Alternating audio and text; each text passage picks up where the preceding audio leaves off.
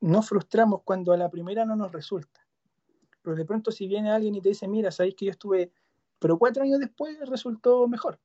Entonces, mucha gente también a eso les, les sirve. Es como, uno se puede equivocar, porque hoy en día es como que todos tienen la concepción de que tiene que todo que salir al, rápido, que tiene que ser ahora, y no hay tiempo para un después. Es ahora, y si no resulta ahora, lo dejamos.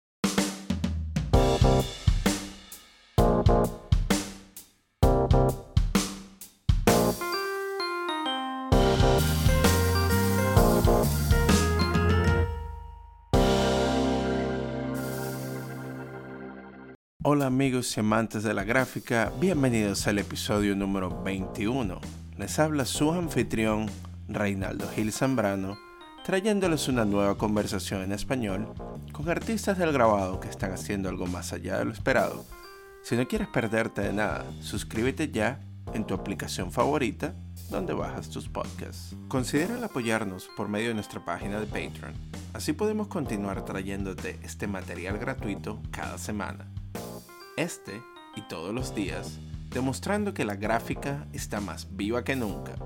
Si eres un fanático de los episodios, invita a alguien el cual tiene curiosidad por la gráfica, o un amigo que busca aprender y practicar su oído con el español. Sigue nuestra página web www.helloprintfriend.com para ver detalles sobre cada uno de nuestros episodios. Hello Print Friend es traído a ustedes gracias a Speedball Art Products, quienes producen un extenso rango de productos de muy buena calidad para la creación de arte desde 1997.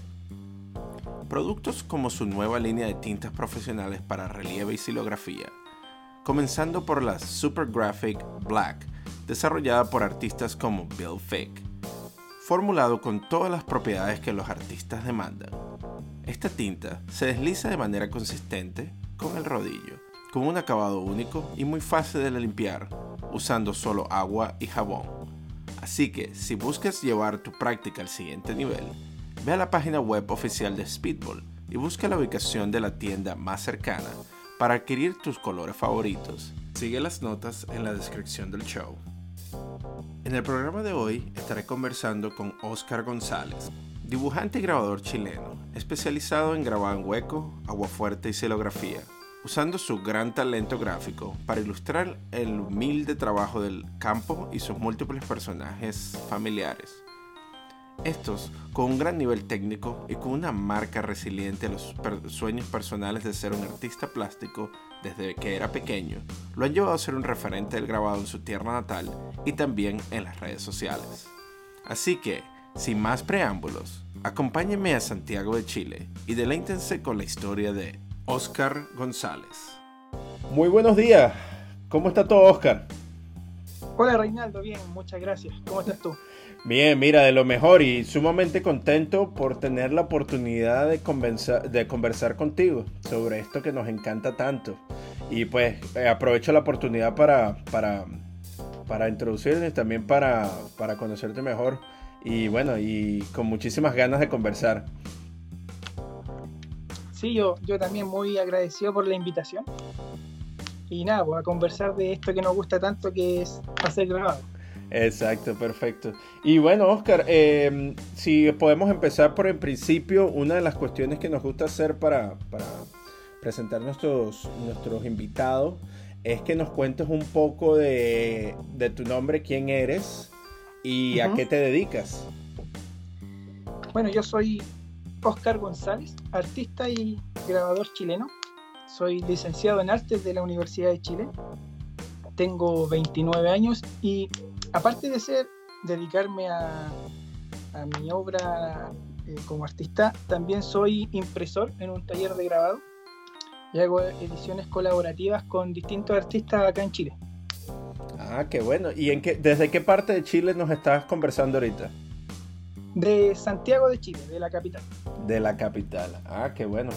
Y bueno, y también Oscar, eh, empecemos también por el principio. Ahorita que ya tú te dedicas de lleno al grabado y eres impresor eh, profesional, ¿cómo fue tu infancia? Cuéntanos un poco de dónde, eh, cómo fueron tus inicios y cómo ¿Y qué papel jugó o qué rol jugó el arte eh, en, tu infancia? Sí, mira, yo soy de, como te contaba, soy de eh, Santiago, pero vivo en el sector más rural de Santiago, que, se llama Paine, un, sector más conocido como por la vida campesina. Yo nací y me he criado y aún vivo acá. Debo viajar al, al centro de la capital cuando tengo que ir al taller y nada, yo toda mi vida me gustó dibujar. Jamás me imaginé que me iba a dedicar eh, al arte. Es como muy loco. Yo hasta antes de decidir ser artista pensaba que iba a estudiar ingeniería. es muy loco. Pero luego me doy cuenta que lo único que me gusta hacer en verdad es dibujar. Solo dibujar. Es como cuando de repente uno tiene como esas contradicciones cuando tienes que entrar a la universidad y te preguntas si optar por una carrera que a lo mejor te va a dar una estabilidad económica o dedicarte a hacer realmente lo que te gusta. Y yo opté por hacer lo, que me gusta y hasta el día de hoy no, nunca me he arrepentido de ello.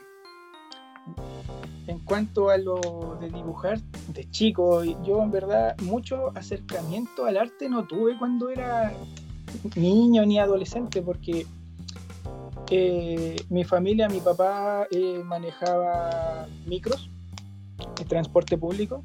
Mi mamá se dedicaba a las cosas de la casa y nosotros íbamos al colegio, estudiábamos, siempre esforzándose, pero jamás como un acercamiento hacia las artes.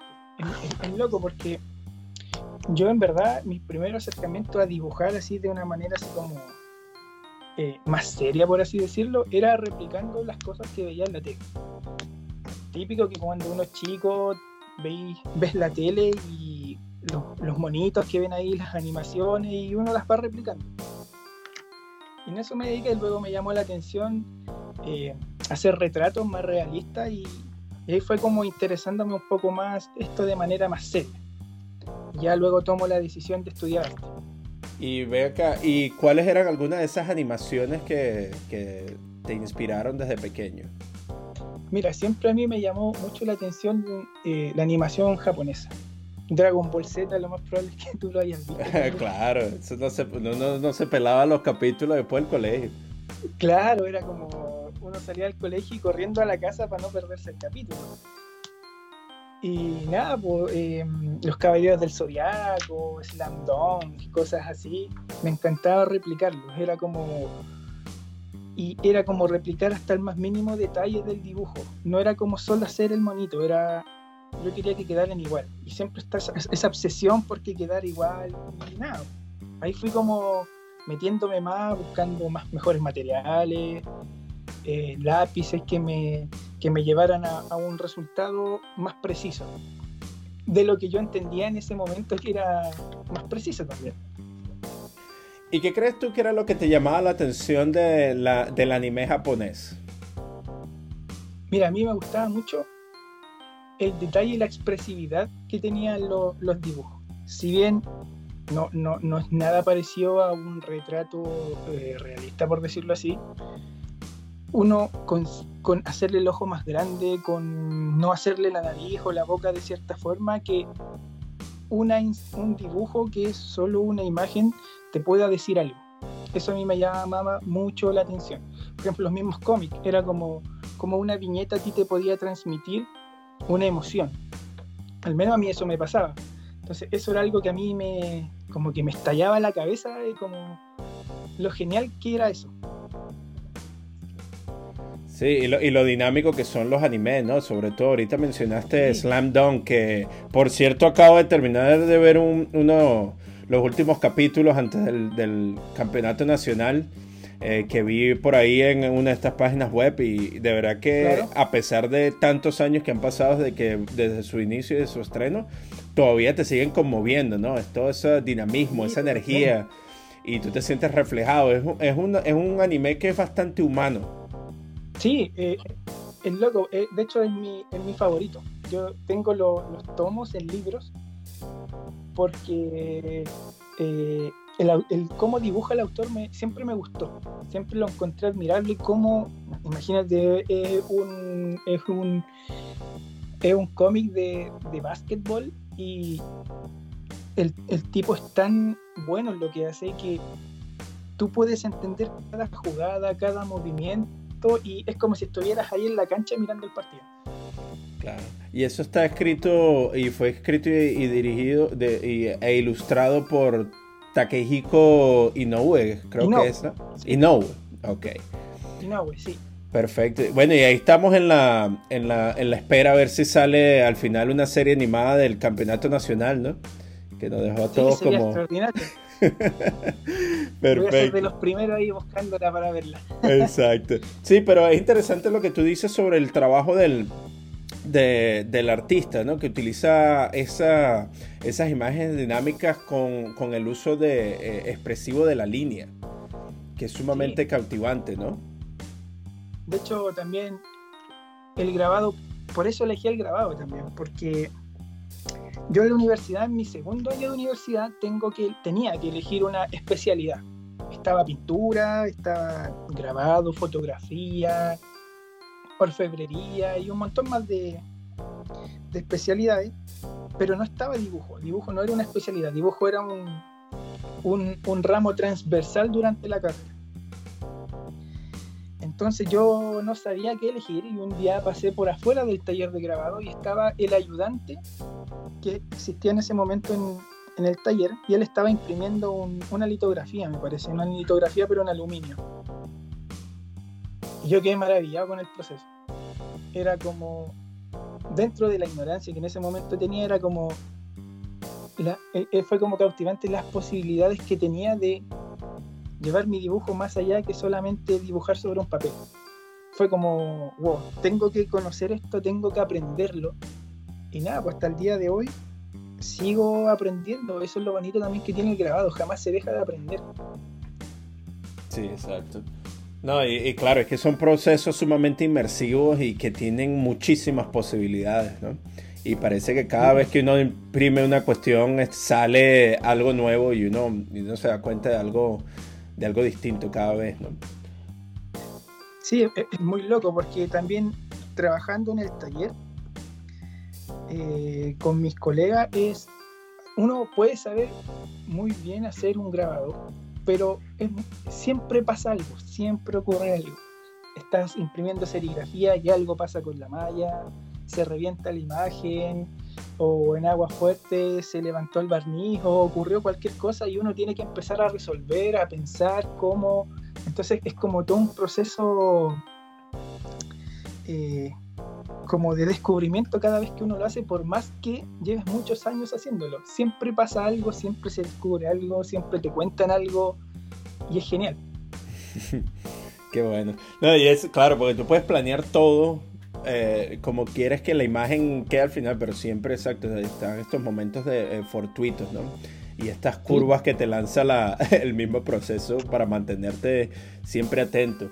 Pero eso aquí en, los Estados Unidos, también en México, le dicen que son los dioses de la impresión, que de alguna manera te tiran esa, esas curvas y esos retos, ¿no? ¿En Chile existe algún misticismo relacionado también al proceso de impresión? Mira, yo en el taller, o sea, como que tenerle un nombre, no, pero yo siempre decía que eran como las brujerías del grabado. Porque muchas veces cuando uno hace un grabado para, por ejemplo, otro artista, eh, a veces siempre aparecen cositas o se mancha el papel o el artista quería que lo hiciéramos de cierta manera, pero no se pudo de esa manera, pero uno llega al mismo resultado que quería con otra técnica, pero el artista al final nunca se entera porque es lo que le importa el resultado. Eh, yo siempre les digo, son las brujerías del grabado.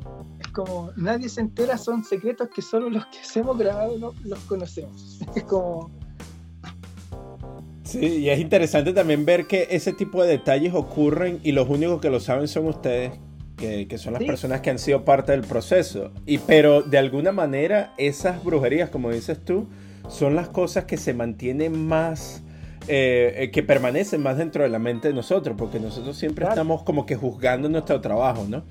Y nos damos cuenta que no, eso tuvo, eh, pudo haber sido mejor. No sé, ¿eso te ocurre a ti también? siempre, siempre. Es, es, raro que yo alguna vez, cuando termino el grabado, quedo conforme, porque siempre le veo algo, porque uno sabe dónde falló, sabe dónde tuvo que medio como manipular el, el, proceso, entonces como que, como, como dices tú, siempre a uno le queda eso en la cabeza dando vueltas. De pronto cuando ya veo el grabado un mes después, ya es como, ya no importa. Pero cuando está ahí en el momento es como, ah, ya no lo quiero ver porque sé dónde me equivoqué. Exacto. ¿Y qué proceso llevas tú personalmente en tu práctica para, eh, para sobrellevar ese tipo de frustraciones que ocurren dentro del proceso? Uy, verdad es como vivirlas nada más. Sí, de hecho, es muy loco porque, eh, no sé, a mí me apasiona mucho hacer grabado por el vaivén de emociones por las que atravieso en el proceso. Es como felicidad, frustración, me enojo, después me sorprendo, después no quiero nada, pero como que en el fondo así es la vida también, entonces como es muy bonito. Y es muy bonito de repente mirar el reloj y decir, chuta, pasaron 6, 8 horas y no me di cuenta. Y si no es porque tengo un dolor tremendo en el cuello o en la espalda, yo nunca me enteré que eso pasaba. Entonces al final, si bien afronto todas estas como frustraciones, eh, igual el proceso me encanta. Entonces como que bienvenido sea. Claro. eso está bien. Mire, te iba a preguntar, Oscar, disculpa que te interrumpa. No sé si tienes algo en tus manos que estás haciendo como un clic. Oh, sí, un lápiz. Ah, sí, ah, sí, sí, disculpa que si podemos ponerlo a un lado porque ese clic está como que interrumpiendo tu voz. Y es ah, como para que tengamos la, la, imagen, o sea, el sonido mucho más limpio. Ya, perfecto, lo dejo ahí, ahí de lado. No, disculpa, no, tranquilo. Ok, no, pero, pero eso, está, eso está sumamente interesante lo que estás diciendo, ¿no? Porque es ese proceso de exploración y de, y de frustración y, y lidiando con todo ese tipo de emociones que luego nos llevan a seguir anclados a, a este proceso de descubrimiento, ¿no? Que, que, parece que nunca acaba. Sí, por supuesto, y es, es muy bonito de repente, no sé, eso es lo que me gusta de las redes sociales, que de pronto uno acá conoce ya la mayoría de personas que se dedican al grabado. Chile es un país pequeño y, y en, en, general entre todos más o menos nos conocemos. Y de pronto en las redes sociales ver trabajos de otros artistas y que sean sorprendentes y uno diga, ¿cómo llegó a esto? Yo quiero, no sé, a veces me, me pongo a escribirles para que me cuenten más o menos cómo hacen las cosas porque es como esas ganas de, de aprender todo, todo el tiempo. Eh, al menos a mí me pasa, es como quiero aprender todo el tiempo. No, qué bueno.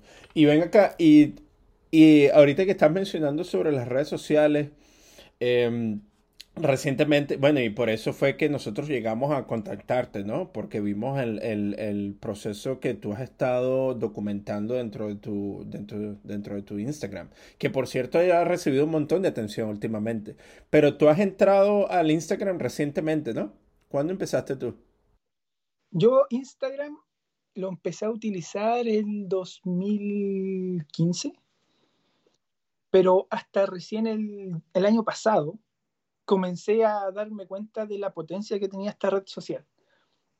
Por estas cuestiones de la pandemia y todo, es como, bueno, si no hay dónde mostrar las cosas, hay que utilizar lo que hay a mano. Y, y nada, Instagram o las demás redes sociales son una plataforma tremendamente potente y, y uno puede mostrar y enseñar a los demás las cosas que se hacen. Y es impresionante cuánta gente a uno le escribe preguntándole cosas o felicitando por, por el trabajo y es súper bonito. Así es como una retroalimentación entre todos en el fondo. Sí, existe una gran comunidad, ¿no? Y se nota que también, eh, sobre todo eh, en la comunidad de grabadores, existe un, un sentimiento de solidaridad en el intercambio de información y, y, todo eso. Entonces eso es interesante, pero sí he visto, ¿no? Ahorita que tú mencionas que recientemente te diste cuenta de, de las posibilidades que existían dentro de la plataforma, porque he visto cómo ha crecido tu, tu trabajo ah, ah, con respecto a la documentación últimamente, ¿no? Y la, la, la, cantidad de personas que te siguen y también este, el trabajo que tú has hecho y cómo has eh, involucrado el, eh, en la documentación también en esos eh, pocos segundos que nos permite el Instagram, eh, el, la música y todo el proceso de, de, entintado y como para tener una especie de, de de visión más personalizada del proceso tuyo, que es un proceso también un poco eh, eh, individual, ¿no? Que tú estás haciéndolo mucho eh, de manera diaria, ¿no? Claro. Sí, de hecho, como claro, como te contaba, con esto de la pandemia, me, pandemia me di cuenta que, bueno, mucha gente, como estamos, estábamos todos encerrados, yo no tuve, tuve muchos meses sin poder ir al taller. Entonces me empecé a cuestionar qué podía hacer yo para, para poder seguir en esto y no frustrarme, porque es una cosa muy loca, pero a mí, yo, una de las cosas como que, que me he autoconvencido es que toda mi obra va a ser en grabado. Todo. No, no quiero pintar, no quiero, todo quiero que sea en grabado por, por ciertas cosas que me pasaron durante el tiempo que estudié, que me hicieron convencerme de que yo tenía que hacer grabado. Entonces, para, no tener que hacer otras cosas y no ir en contra como de esa filosofía que para muchos podría ser un poco absurda. Pero eh, eh, eh, es lo mío. Y, y vi en las redes sociales la posibilidad de... Yo siempre documentaba todo, pero publicaba muy poco. Entonces tenía muchos registros. A mí me gustaba mucho registrar porque así yo, por, por, ejemplo, los procesos de estado y todas esas cosas, porque así yo después, cuando me venía para mi casa, miraba las fotos, veía lo que fallaba, después lo podía arreglar, como, como que lo podía pensar. Y nada, como tenía toda esa documentación en el teléfono, me dije, bueno, publiquémosla mientras tanto. Y nada, pues fue muy bonito que mucha gente empezaba a escribir, a mucha gente le interesaba, mucha gente me preguntaba y todo el tiempo me preguntan si les puedo hacer clases. Entonces ahí el Instagram de poquito empezó a funcionar solo empezó a crecer, a crecer, a crecer, gente se interesaba en comprar mi obra. Entonces fue como una cosa que se fue dando también. Y también, claro, yo investigué mucho y estudié mucho cómo utilizar la red social para que funcionara bien.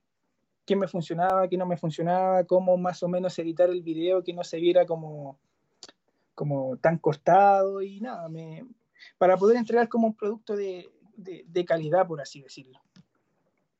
No, y se puede notar que desde tus inicios eh, tienes esa, esa capacidad y esa hambre de aprender. Porque como al principio dijiste, cuando estabas viendo y, eh, anime y estabas copiando los animes, tú mismo estabas buscando eh, dentro, dentro de tu conocimiento eh, buscando nuevos materiales que, para, para, intentar mejorar ese tipo de trabajo, ¿no? Y ahorita se ve que eso es eh, el la misma aplicación que tú tienes sobre el grabado para seguir mejorando la impresión y también sobre el uso de las redes sociales en este sentido para tu beneficio. Claro. Sí, ¿y de dónde viene, crees tú, de dónde viene esa, esa curiosidad? Mira, no, no, no sabría decirte con, con eh, eh, como con, con, certeza, pero, pero a mí siempre me ha llamado la atención la gente, por ejemplo. Siempre, soy como, como acá en Chile decimos, soy muy fijón. ¿Frijol? como, como fijón. Ah, fijón. me, fijo en todo, en todo, en como que analizo a las personas, me gusta verle los detalles, no sé, una, una vez a mi, a mi novia le comenté que yo cuando viajaba en micro a mi trabajo, me iba mirándole el pelo a las personas por ejemplo, había veces que el bus iba tan lleno que yo me tocaba irme de pie y la gente sentada. Entonces yo le comentaba que yo iba estudiando el pelo de las personas. Y ella se mataba de la risa, pero me decía, pero ¿cómo? Uno nunca va a pensar en que quiere, en mirarle el pelo a las personas. Y yo decía, pucha, pero es que no lo puedo controlar. Como que miro, le veo los detalles y como que solo con la mano es como si estuviera dibujando en el aire, como que... Y eso me pasa con todo, con todo lo que logra captar mi atención, como que lo miro, lo analizo, y ahí es cuando empiezo como a, como esa obsesión de, de, querer representarlo lo más fiel posible para que yo me sienta tranquilo, que mi cabeza descanse y pueda decir, ya está bien. Entonces, lo mismo pasa con los papeles. Por ejemplo, siempre yo he tenido como la, como la idea de que quiero optar siempre, por ejemplo, al mejor material posible para que el no poder hacer las cosas con los mejores materiales no se transforme en una excusa de por qué a mí no me resultó el grabado, por decirte. Entonces a veces puede que no haya tenido ningún peso en el bolsillo, pero me las arreglaba para comprarme un buen papel, si era agua fuerte, trataba de comprarme un cobre, ocupar un buen mordiente, un buen barniz. Siempre estaba como esa obsesión de, tratar de, de conseguir un resultado que a mí me dejara tranquilo. Wow. Entonces, a pesar de las dificultades, siempre existe esa motivación a hacer lo mejor posible para que no exista ningún tipo de excusa de que no se pueda hacer lo mejor. Claro, ahora ese como lo ahora explicarte como lo que es lo que es para mí lo mejor posible es súper complejo porque eh, es una cuestión así súper personal que para ti lo, lo mejor puede ser algo muy distinto a lo que es para mí. Entonces, nada, como que al final tal vez o lo mejor posible se puede juzgar al ver el grabado nada más. Claro. No, pero eso, eso, eso está, eso es bien interesante porque viendo tu obra eh, puedo ver que eh, existe trabajo sumamente figurativo. Y la cantidad de detalle que tú le pones al, trabajo es eh, impresionante, ¿no? Y también puedo ver ese tipo de obsesión que tú tenías eh, con respecto al estudio de las personas y utilizando tu, eh, tu, técnica de observación como una manera de estudio, ¿no? Para luego enriquecer el trabajo que tú haces. ¿Podrías comentarnos un poco sobre estas figuras que aparecen en tu trabajo? Porque se, se ve mucho la figura de una persona, de una persona mayor, de un anciano. Y eh, ¿puedes comentarnos un poco quiénes son estos personajes? Claro, lo que ocurre es que mi obra, al menos hasta hoy, aborda problemáticas como identidad, memoria, fuerza de trabajo y cotidianidad del mundo rural y campesino, como en búsqueda de un poco de mi, mi anclaje identitario. Entonces, porque como te comentaba, yo soy de un sector que es rural y yo, mi abuelo, la persona que aparece en mis grados en general es mi abuelo. Pero yo él no lo hago porque sea mi abuelo, sino porque mi abuelo tiene 90 años y hasta hace un par de años él, él dedicó toda su vida al trabajo en el campo. Entonces, cuando yo estaba en la universidad, yo estaba como en esa confusión de hacia dónde voy a ir, porque estaba en un punto en donde ya, ya sé cómo lo técnico a, lo que lo quiero llevar, eso lo tenía claro, pero no sabía qué hacer con eso. Como, ¿qué quiero contar y qué quiero decir yo en mi trabajo? Y yo tenía un profesor que se, llamaba, se llama Francisco Sanfuentes, que él me ayudó mucho como a, darme cuenta para dónde darle el giro a mi obra. Y él me, me, empezó a hacer preguntas. Y me, llegamos a un punto en donde él me decía, pero a ti, ¿qué te gustaría representar? ¿Qué es lo, te gustaría dignificar algo, representar algo, contar algo? Y a mí me vino de inmediato, hice como una analogía que no sé si es tal, pero en ese momento ocurrió. Que decía, pucha, el grabado es como el trabajo en el campo.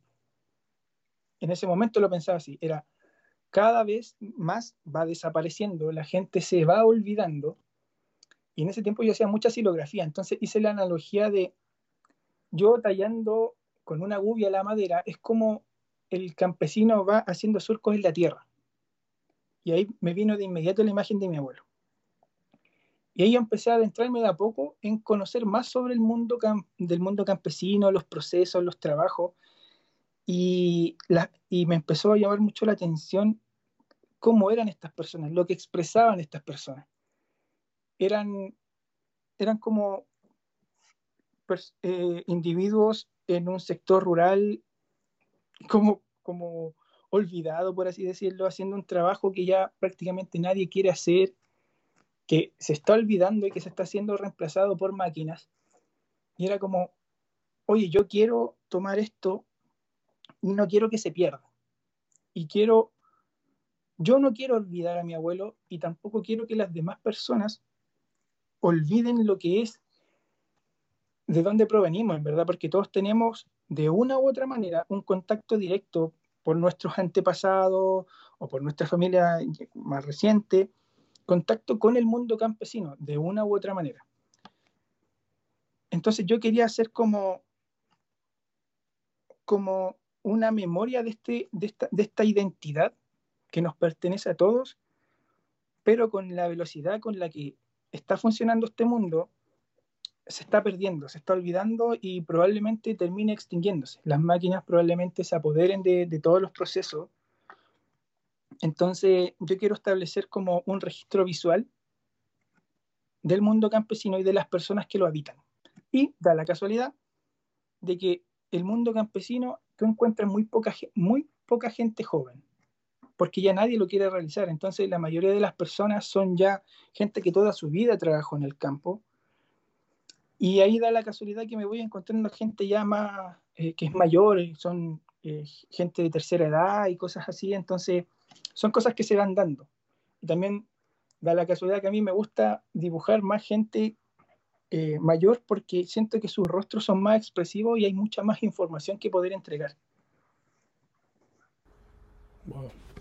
Claro. Entonces, y este trabajo que estás haciendo de, recopilación, eh, ¿en qué técnica lo estás realizando? Mira, son a ver, yo hace años ya que lo estoy, estoy en esto, son, serán por lo menos unos siete años que voy así. Primero partí con silografía. Hice mucha silografía porque esto partió desde mis tiempos de la universidad, a finales de mis tiempos de la universidad. Y yo ahí hacía más silografía por un tema también económico, porque era más barato realizarlo que hacer un agua fuerte, por ejemplo. No había muchos recursos en esos momentos. Y, y realicé silografía en formatos grandes, eran de tres, silografías de 3 metros, 2 metros. Esos términos de grabado son más o menos considerables. Sí, son, sobre todo cuando los tienes que estar llamando, sí. Sí, y de hecho era muy loco mi proceso porque era un poco obsesivo. Yo, porque justo a mí me salió una exposición individual y yo tenía que cumplir con plazos y se me ocurrió esta idea de hacer esta silografía gigante. Entonces yo tenía que tallarla, tenía dos semanas porque eran cinco tuve dos semanas para tallar cada una.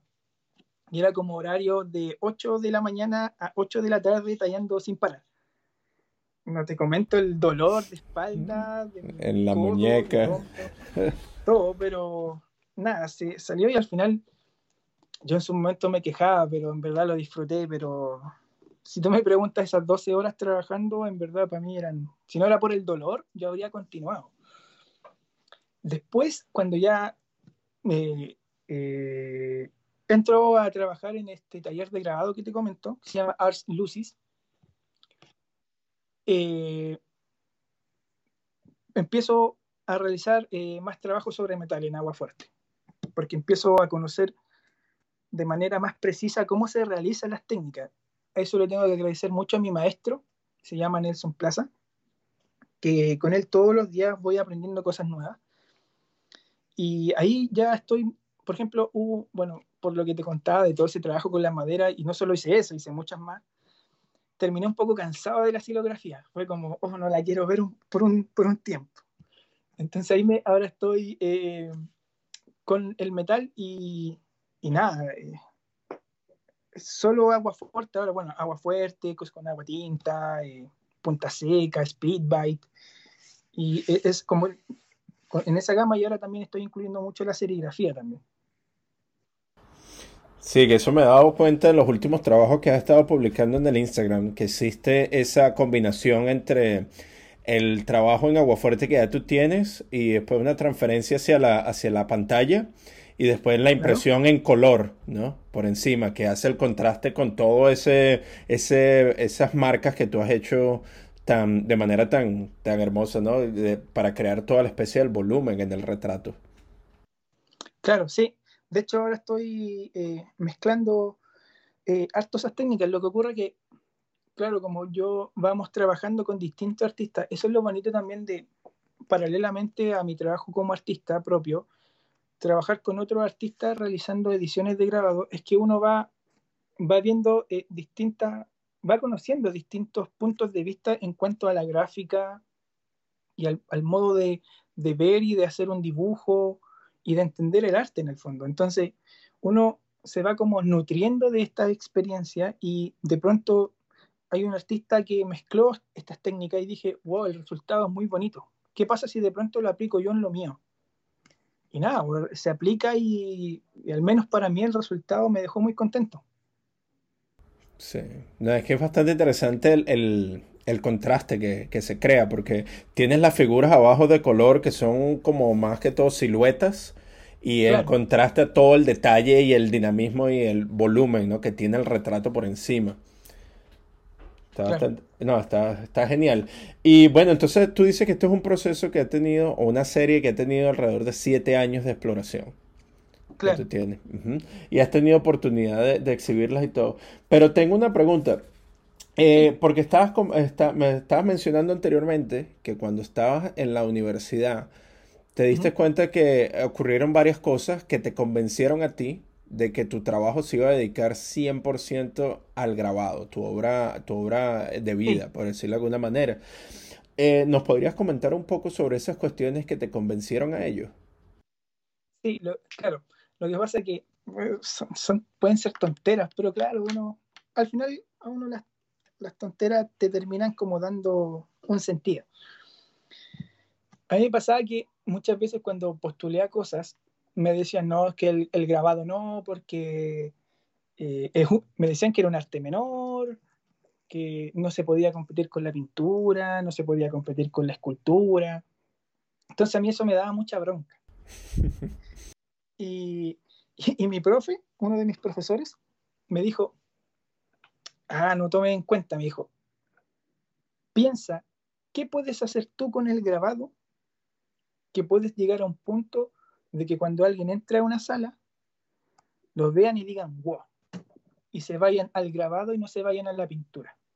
Esto es como una discusión muy como de profesor-alumno nomás, como una conversación muy de profesor-alumno. Y esa cosa a mí me marcó mucho. Ahí fue cuando yo empecé a decidir hacer esta, esto, esta silografía gigante. Y dio la casualidad de que resultaron, funcionó. Lo que él me dijo resultó. Y fue como, fue como, no sé, una tontería, pero es como, como les gané. no sé si me entiendes. a todos esos que, que me dijeron que el grabado no, es como, no, pues el grabado sí. Y una vez, y fue, este fue lo que más me marcó, que yo estaba en una clase de dibujo y el profesor me dijo, un profesor que tenía yo me dijo, mira, tú dibujas bien, pero estás perdiendo el tiempo en grabado. Y yo así como, pero ¿por qué me está diciendo esto? Me dijo, me dijo, porque el grabado no es arte. El grabado es una artesanía, así que nunca vas a llegar a ningún lado con el grabado.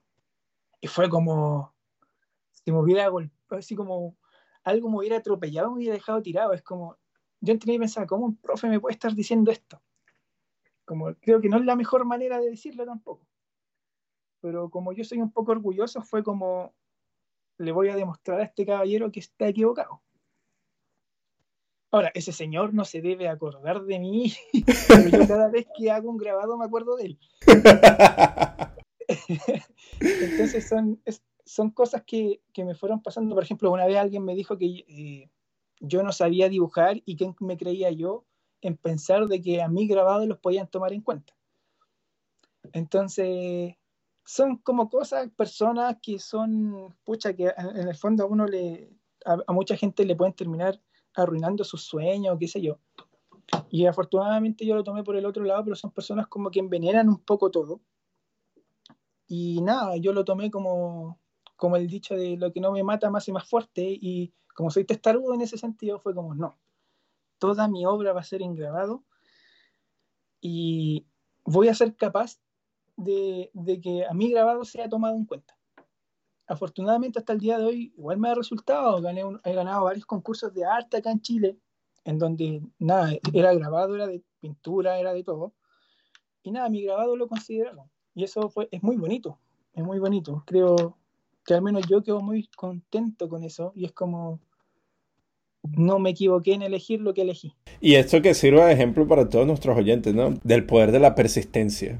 ¿No? De, de, la perseverancia, de mantenerse ahí atado a ese, a ese sueño y esa motivación, ¿no? de, de, lograr hacer algo que posiblemente no se haya hecho hasta ese momento. Y por el hecho de que no haya existido, aún no significa que no pueda existir en el futuro.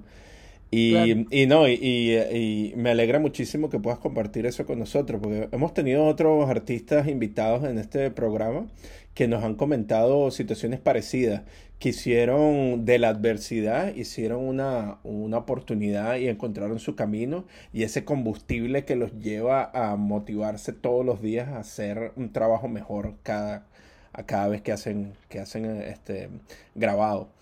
Entonces, sí, bueno, muchísimas gracias por compartir eso.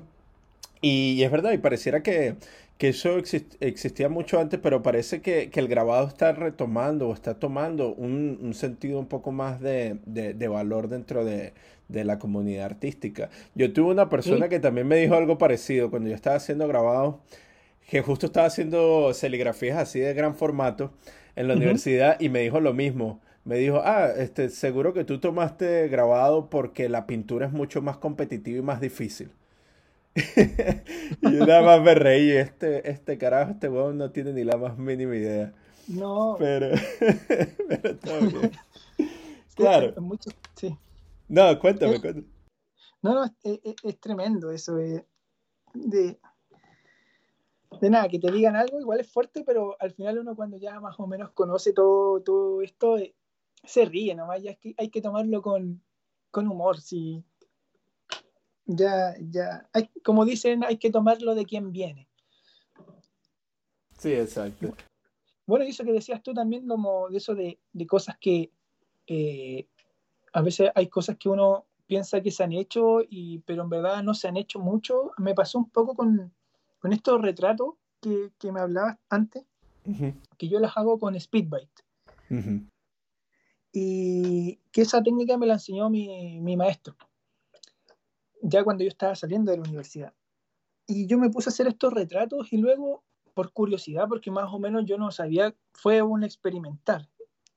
Fue como quería ver eh, otros resultados en Speedbite a lo que yo quería llegar. Y por más que busqué, en ninguna parte había. Solo, o sea, en, en términos, el Speedbite siempre se había usado, pero como, como de forma como muy, eh, o sea, por ejemplo, los grabados estaban hechos con línea en agua fuerte o con agua tinta y había un poquito de speed para completar un poco, darle un poco de atmósfera. Pero nada, nunca había visto yo uno que fuera completamente en speed Lo único que encontré fue un retrato que hizo Chuck Close. Ah. Aluciné con, el, con el retrato que hice, era impresionante. Y me di cuenta que era como un nicho que no estaba muy explotado, por así decirlo. Hay gente que lo hace de todas maneras.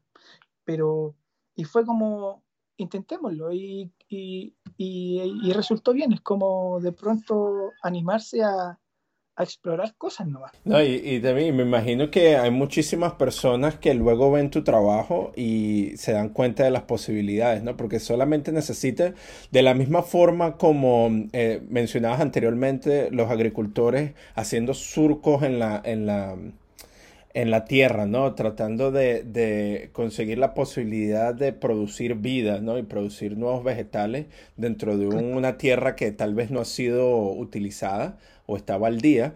Pero en el caso tuyo, eh, así, y ocurre en muchísimas cosas, existen personas como ustedes, como que son pioneros, ¿no? Que buscan abrir esos nuevos surcos que luego las otras eh, personas pueden ver las posibilidades y seguir eh, motivándose a seguir explorando eso para luego llevar, llevar la técnica hacia otro nivel. Entonces siempre es necesario tener a las personas como ustedes, ¿no? Los primeros, que se llevan los primeros, los primeros golpes y todo. Es muy bonito, a mí eso me gusta mucho de que lo que pasa es que cuando yo empecé en esto, tuve la suerte de, de conocer a, estos dos profesores que, te, que, te, que, es mi maestro y, y, mi otro profesor, que ellos me ayudaron mucho, mucho, mucho en, en mi carrera como artista. Me han ayudado mucho. Son, si en algún momento tuviera que recordar a las personas importantes dentro del mundo del arte que me ayudaron, fueron ellos dos, sin duda. Sí, eso, estará, eso estará en tu biografía, ¿no? Últimamente, cuando la, cuando la escriban. eh, la cosa es que a mí igual me pasó que uno igual en esto anda súper solo también a veces. Como que de repente uno necesita que alguien le dé un consejo en algo o, o uno quiere experimentar algo, y, pero no sabe a quién preguntarle. Y a mí me pasó mucho eso y es muy frustrante. Entonces me gusta mucho esto de, por ejemplo, las redes sociales cuando, que me ha pasado, que varios muchachos me escriben y me dicen, pucha, quiero estudiar arte o, o quiero empezar con el grabado y me preguntan cosas y, y, y, yo trato de darle toda la información posible, cómo se hace el barniz, la receta, cómo aplicarlo en esta misma técnica del speedbite, porque me preguntan, pucha, pero ¿cuánto puedo, cuánto, cuántas veces tengo que ponerle mordiente para obtener un gris o un negro? Yo digo, mira, de tal manera, de esta, y porque trato como de, de, de lo posible que no de ayudar para que no, no, pasen lo que a mí igual me tocó pasar muchas veces, que es no saber a quién preguntarle o, preguntar y que nadie te ayude. Y eso, y eso es muy interesante también, porque la, eh, yo podría decir que el 99% de los grabadores que he conocido tienen una, una actitud similar a la tuya, de que buscan en, eh, solidarizarse y entregar y compartir esa información y descubrimientos sin ningún problema pero sí he notado que muchos de los pintores que yo conozco personalmente no existe esa solidaridad. No existe esa, ese intercambio de, material. Como que todo es más que todo una cuestión de como de celos, ¿no? o de restricción. Porque es como más competitivo. Pero también no criticar a los pintores, claro, pero... no, no, para nada, para, para nada, pero, pero no, es otro de esos puntos, ¿no? Que, que estábamos conversando, tratando de hacer como una especie de comparación entre la, de las dos técnicas. eso pasa, aquí en Chile, de hecho, hay varios como grupos de grabadores que se juntan, por ejemplo, en Valparaíso, que es un, un sector muy eh, relevante históricamente en cuanto al grabado aquí en Chile, hay muchas agrupaciones de grabadores que se juntan, conversan, intercambian experiencia, porque está, siempre está como ese, ese sentido del colectivo, también esa función del taller también, porque en el taller siempre cohabitamos muchas personas muchas veces y, y, y todos eh, somos generosos con el, con el del lado, pero los pintores, claro, como dices tú, a mí también me ha pasado, tienden a ser como, eh, oh, este es mi secreto, nadie más lo puede saber, porque nadie, nadie más puede pintar como yo, porque si no, eh, yo pierdo. Es como. Claro. Es, entendible y respetable, pero también es chistoso cuando uno está de afuera y lo mira. Sí. Exacto, sí, porque al final eh, en el grabado, si te pones a ver, todos utilizamos prácticamente los mismos materiales, la misma técnica, pero está en la marca personal de cada persona que, que, que resulta algo totalmente distinto. Porque la serigrafía, la silografía es exactamente lo mismo que ha pasado en los últimos 400 años. O sea, nosotros no estamos inventando absolutamente nada nuevo. Absolutamente nada. Exacto, la gente podrá estar utilizando diferentes tipos de madera, de repente utilizar barniz en, en, la superficie, o utilizar un CNC o un cortador de láser, pero al final es la misma vaina. Es la misma y, y, son técnicas que en el fondo eh, es como que hay en el grado eh, todo está ahí, uno puede meterse a internet y todo está ahí, entonces es como la única diferencia que al final tenemos es cómo, como, como decías tú, nuestra marca personal, en nuestro estilo de dibujo, en nuestra forma de ver eh, las, formas, el arte en el fondo. Exacto, no, estoy de acuerdo contigo. Mire, eh, eh, y hablando de un poco sobre la documentación que tú has hecho, quería pues comentarte que anoche estaba, cuando estaba haciendo un poco de, de investigación para, para, nuestra conversación, vi un mensaje, bueno, un video que tú publicaste en Instagram que me pareció sumamente relevante, que es cuando tú hiciste una comparación en el trabajo que tú habías hecho unos años atrás y luego un trabajo que has hecho ahora y ver el crecimiento exponencial casi increíble de ese trabajo, ¿no? Pero claro, este es un video de unos cuantos segundos, pero uno puede ver la diferencia entre, entre años entre ellos. ¿Puedes comentarnos un poco sobre qué te motivó a hacer ese tipo de documentación? Claro, lo que ocurre es que, como te decía yo, igual soy como, me gusta documentar para después, claro, ir viendo que avancé. Entonces, eh, yo al, principio decía que yo cuando entré a la universidad, yo solo dibujaba mis monitos, como, como me dice mi mamá, son mis monitos chinos.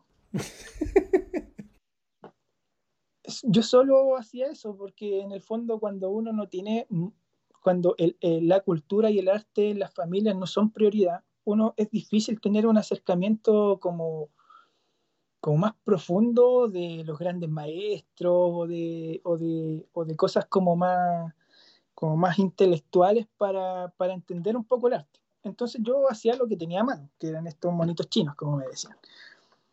Entonces, el loco que yo en la universidad partí haciendo eso y yo lo documentaba todo. Era, en verdad no te sabría explicar por qué lo documentaba, sino que era, me interesaba como tener fotos de todos los procesos para estudiarlos tal vez después.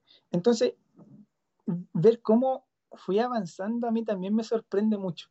Cómo fue creciendo, cómo fue, fui soltando la mano, cómo mi, mi concepción del arte fue madurando también y sigue madurando, en verdad, soy, soy chico todavía, o sea, tengo 29, entonces me queda, espero me quede mucho tiempo para seguir creciendo.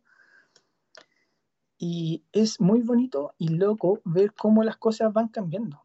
Es como, tengo, de hecho ese video que me dices tú, eh, tengo una silografía, de hecho, que hice de, de un manga de, de Takehiko Inoue, que son unos samuráis.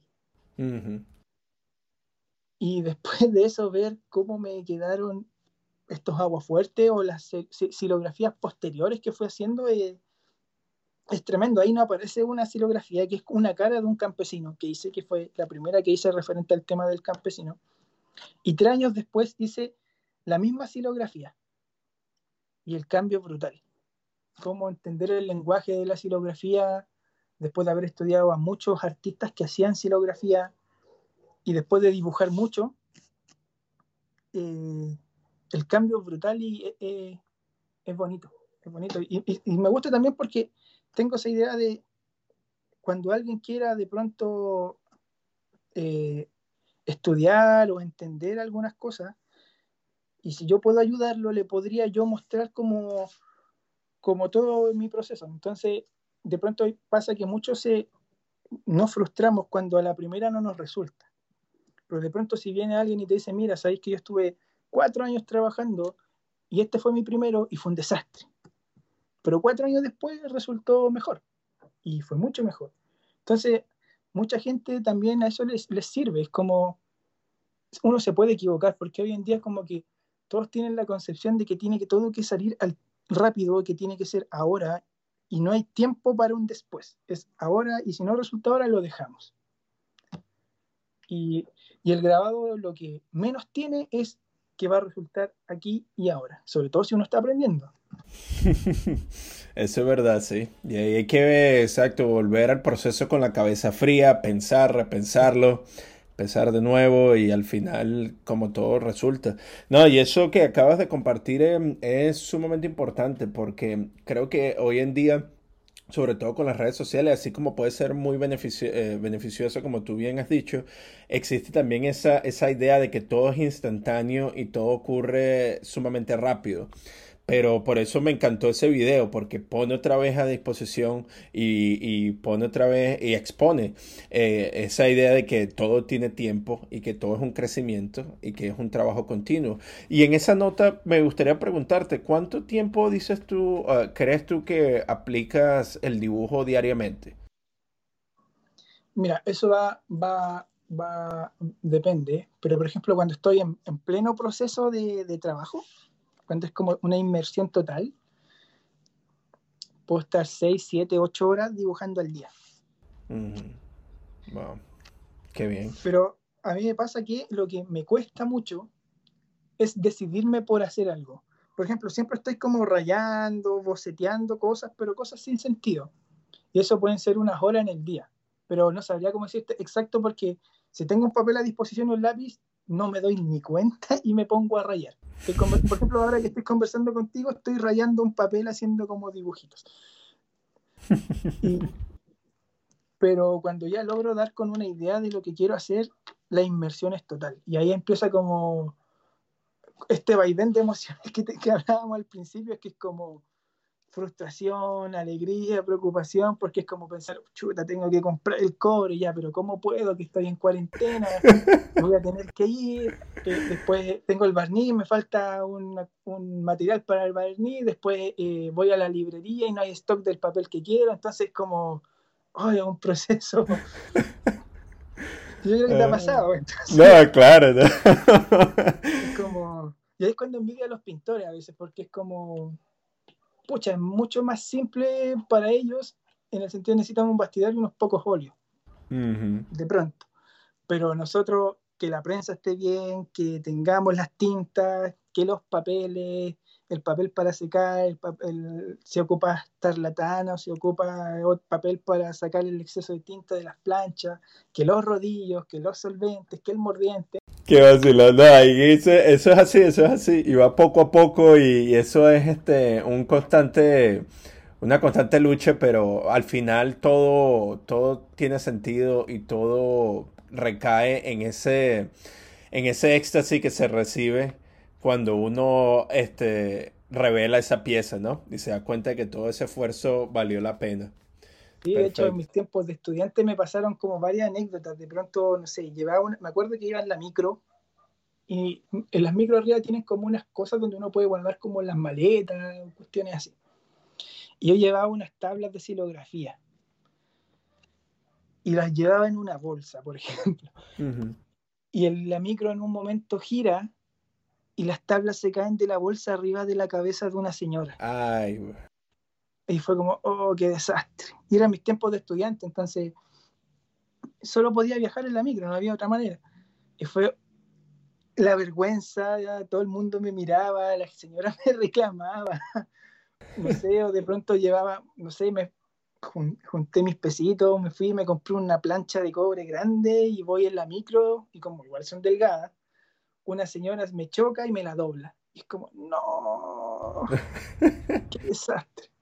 Claro. Pero eso al, final lo resuelves y me imagino que tuviste que cortar el, metal y eso adaptó un poco este, la pieza al final. Porque eso no creo que vayas a descartar ese metal, ¿no? No, para nada. Para nada.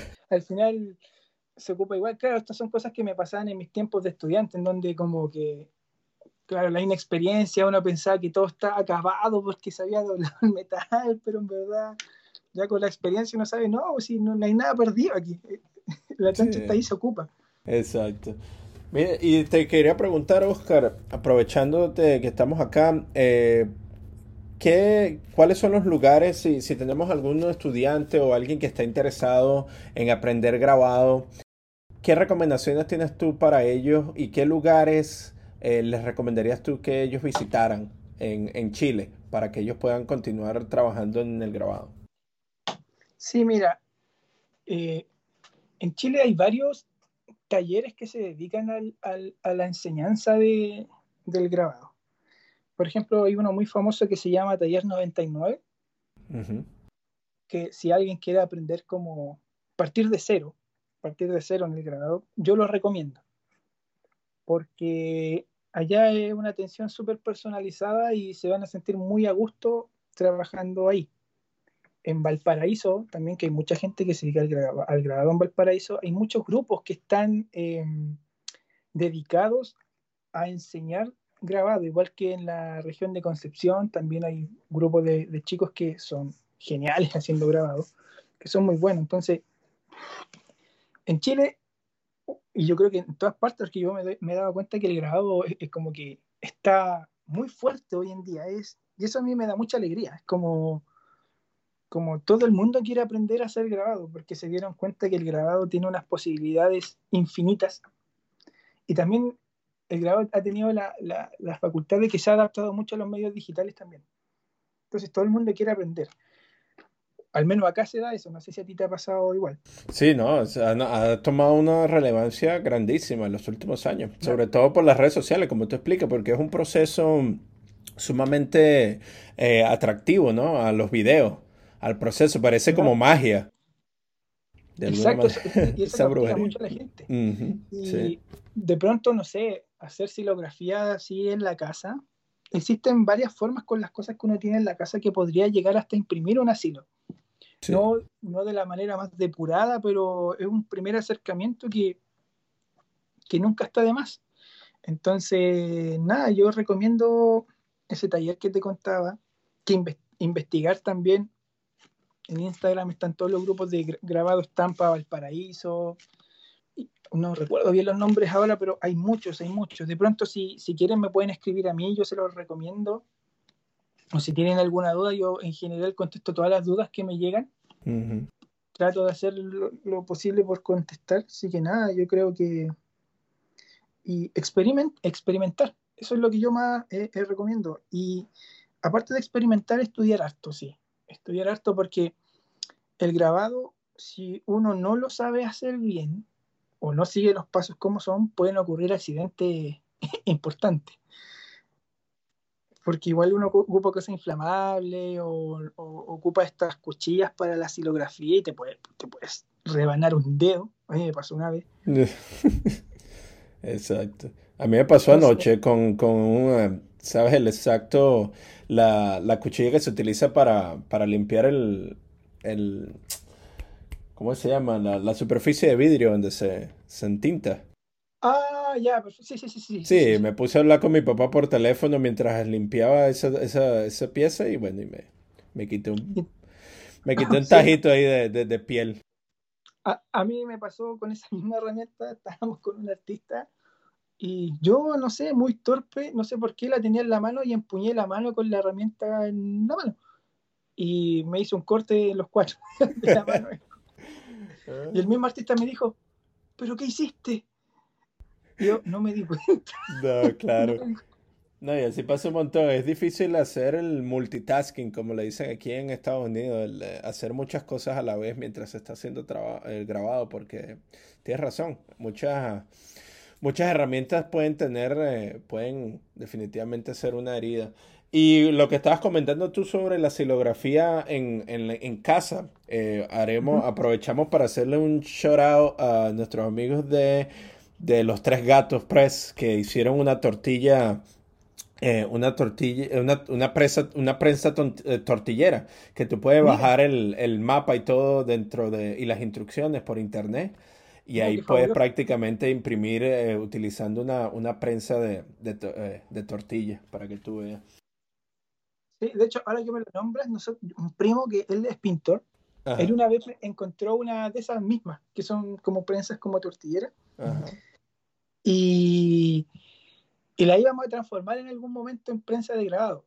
Bueno, yo al final no tuve tiempo de ayudarlo y él sí la transformó en una prensa de grabado y funcionaba, funcionaba. Y, y es, es, genial porque de cosas que uno no, no, piensa, después puedes tener una prensa para imprimir y que es lo, lo vital para ser grabado. Exacto. Es todo sobre la presión, como quien dice. Sí. Todo sobre la presión. Bueno, Oscar, y este, de manera para, cerrar esta conversación, esta grata conversación, que no sé tú, pero eh, pareció que la, que la hora voló prácticamente para mí. Muy bien. No, qué bueno. Quería preguntarte, Oscar, eh, para nuestros oyentes, eh, si puedes utilizar este espacio y, comentarnos dónde podemos ver tu trabajo, cuáles son tus redes sociales, tu, tu página web y también qué estás cocinando para el futuro, sería increíble. Sí, yo tengo, eh, me pueden seguir y conocer mi trabajo en mi Instagram, que es donde principalmente yo subo todos mis registros de, de, proceso y de obra, eh, que es Oscar-grabador. Ahí ustedes me pueden preguntar lo que quieran, yo generalmente voy a responder. Lamentablemente si es en inglés yo no me manejo mucho, entonces no puedo ser tan preciso, pero hago el esfuerzo eh, mi página web eh, la tengo un poco botada, sí. No, les recomiendo más contactarme por mi Instagram y cualquier duda, si a mi correo electrónico también, que es oscargg.grabado.gmail.com interés en obra o si tienen alguna consulta también me pueden escribir por ahí y de seguro yo les voy a, contestar. Bueno, de verdad, Oscar, muy eh, sumamente agradecidos por, compartir tu tiempo con nosotros y tu grata historia.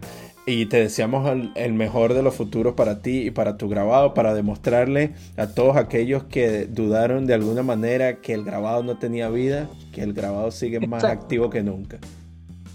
Sí, de todas maneras, ahí vamos a estar eh, todos, porque yo creo que todos los que hacemos grabados de cierta manera queremos, hemos sentido que tenemos que reivindicar de alguna manera el grabado porque porque a todos nos debe haber pasado que no, nos miraron en menos por dedicarnos a esto, así que estamos todos luchando, es lo mismo. Es lo mismo. Exacto, exacto. Y seguimos buscando ese wow en el grabado. Exacto. Muchísimas gracias. Sí, pues y respecto a lo que me decías de lo que se viene, eh, tengo dos proyectos de unos grabados enormes que quiero hacer, así que probablemente pronto van a estar viéndolos en mi red social. Y también se vienen muchas cosas, cosas buenas. Es una revista también que voy a aparecer ahora, que es de arte figurativo. Así que se vienen hartas cosas, así que exposición y todo eso. Qué bueno, Oscar, de verdad. Bueno, muchísimas gracias por todo. Te deseamos el mejor de los éxitos y estamos en contacto por las redes digitales. Abrazo. Sí, totalmente. Abrazo y muy agradecido por la invitación y, y, que les gustara mi trabajo y así poder conocerlo más. Bueno, este ha sido nuestro episodio del día. Acompáñenos la siguiente semana, donde traeremos una nueva conversación. Este episodio fue escrito y editado por mí, Reinaldo Gil Zambrano, producido por Miranda Metcalf, con ayuda de Timothy Paulsen y música de Joshua Weber. Mil gracias y hasta la próxima.